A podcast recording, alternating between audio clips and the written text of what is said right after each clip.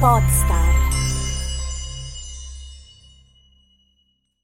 Hai mai pensato al podcast come un mezzo anziché un fine? Come ad uno strumento che ti aiuti ad ottenere qualcosa che stai desiderando e che non hai ancora ottenuto, anziché a un traguardo da raggiungere? Se non hai mai pensato al podcast in questi termini e ti stai chiedendo a cosa potrebbe servirti fare un podcast, seguimi in questa puntata e ti dimostrerò per quale finalità puoi usarlo. Ciao, sono Esther Memeo, podcast coach e questo è Podcast per il Business, lo spazio in cui condivido idee e spunti pratici per aiutarti a rendere il podcast un alleato strategico per il tuo business. Mi piace pensare al nostro sviluppo professionale e personale come a un lungo viaggio, un viaggio fatto di tante tappe che costituiscono di volta in volta un punto di arrivo e allo stesso tempo anche un nuovo punto di partenza verso la tappa successiva. Capita che su alcune tappe forse ci siamo solo di passaggio, in attesa di ripartire subito verso altre mete. Altre volte invece sostiamo un po' di più su queste tappe, ci tratteniamo, ci fermiamo forse per mesi, forse per anni, per goderci un po' quel traguardo che abbiamo raggiunto. Viviamo così periodi di apparente stabilità e quasi ci dimentichiamo che il nostro lungo viaggio in realtà non è ancora finito e che quella è solo una tappa e non la meta definitiva. Fino a che quell'equilibrio ad un certo punto non si rompe e succede qualcosa. Iniziamo a percepire che quella tappa e quello status di apparente stabilità non sono più le stesse, oppure semplicemente non ci soddisfano più, non ci rappresentano più. E allora cosa facciamo? Iniziamo ad essere irrequieti, a voler cambiare lo stato delle cose. E più passa il tempo e più sentiamo questo bisogno e quindi scatta il desiderio di riprendere il nostro cammino.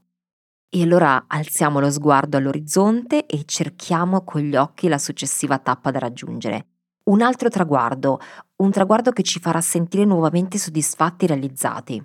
Tutto sembra perfettamente lineare, ma c'è un piccolo problema. Tra il luogo in cui ti trovi e la tappa successiva da raggiungere c'è un abisso che devi trovare il modo di attraversare. Come puoi fare? Questa metafora del viaggio la uso spesso per spiegare come evolve la nostra vita personale e professionale la tappa in cui ti trovi, che senti non appartenerti più, definisce il tuo status attuale, fatto di una quotidianità che magari forse hai anche già metabolizzato, ma che per una serie di ragioni non ti piace più e vorresti cambiare. Di solito i motivi per cui quell'equilibrio ad un certo punto si rompe e quindi stravolge il tuo status quo è legato a due tipologie di cambiamenti.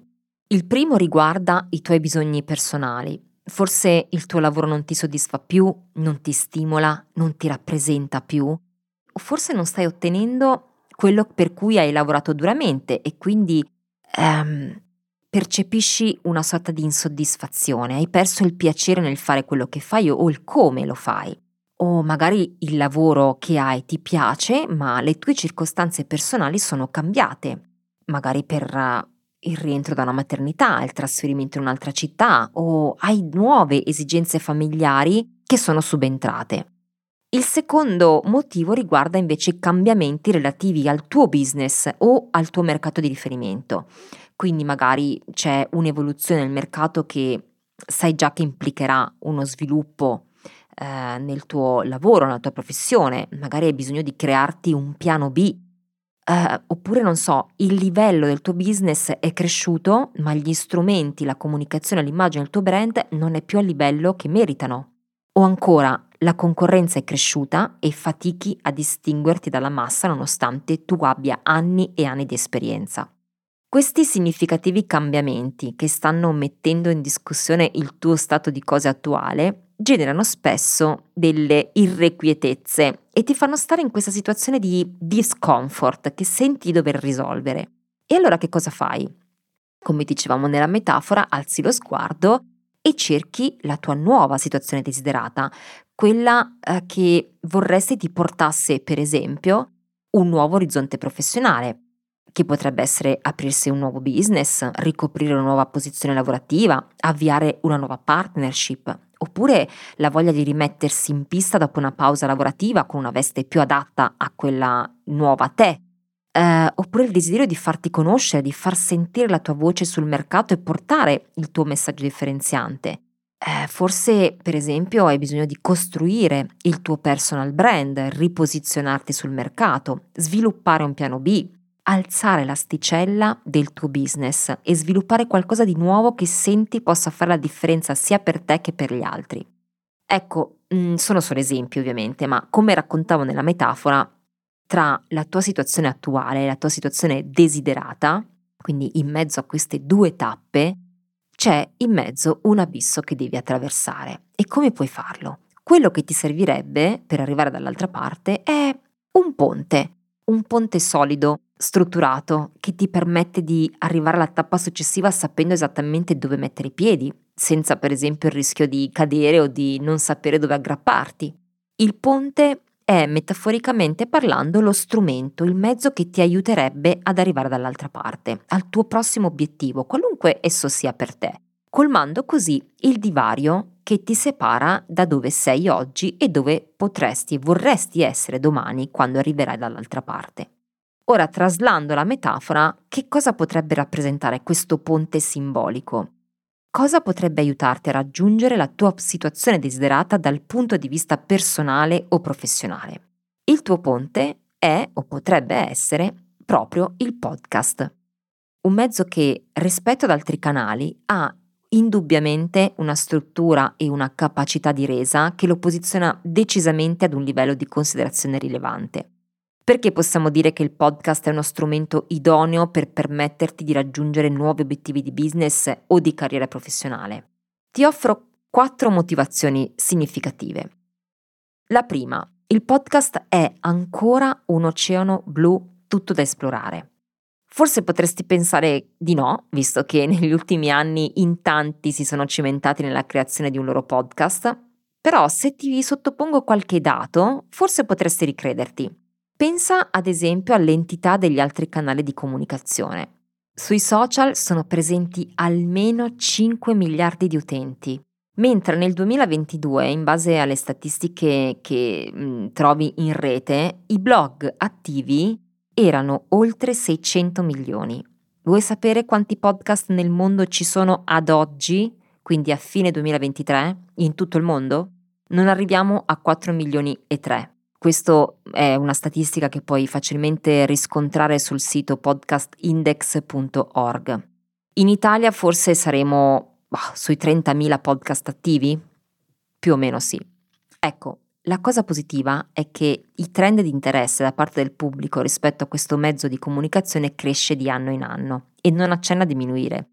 E considerato quindi quanti podcast ci sono rispetto ad altri canali, beh, forse vale la pena immergersi in questo oceano blu.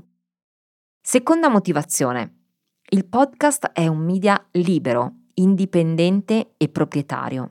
Se vogliamo tornare alla metafora del ponte, possiamo dire che è uno strumento che puoi costruirti e decorarti a tuo piacimento, senza regole imposte sulla creatività, se non quelle nel rispetto delle leggi ovviamente della buona informazione, ma è davvero un media indipendente che lascia spazio alla libertà di affrontare per esempio temi scomodi, di dare voce a chi non è rappresentato in altri media.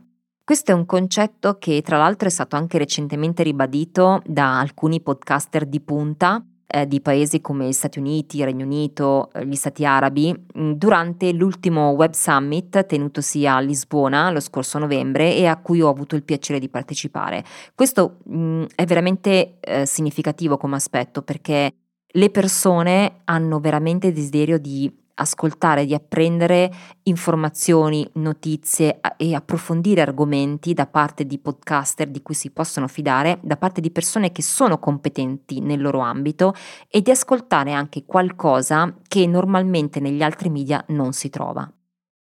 Terza motivazione.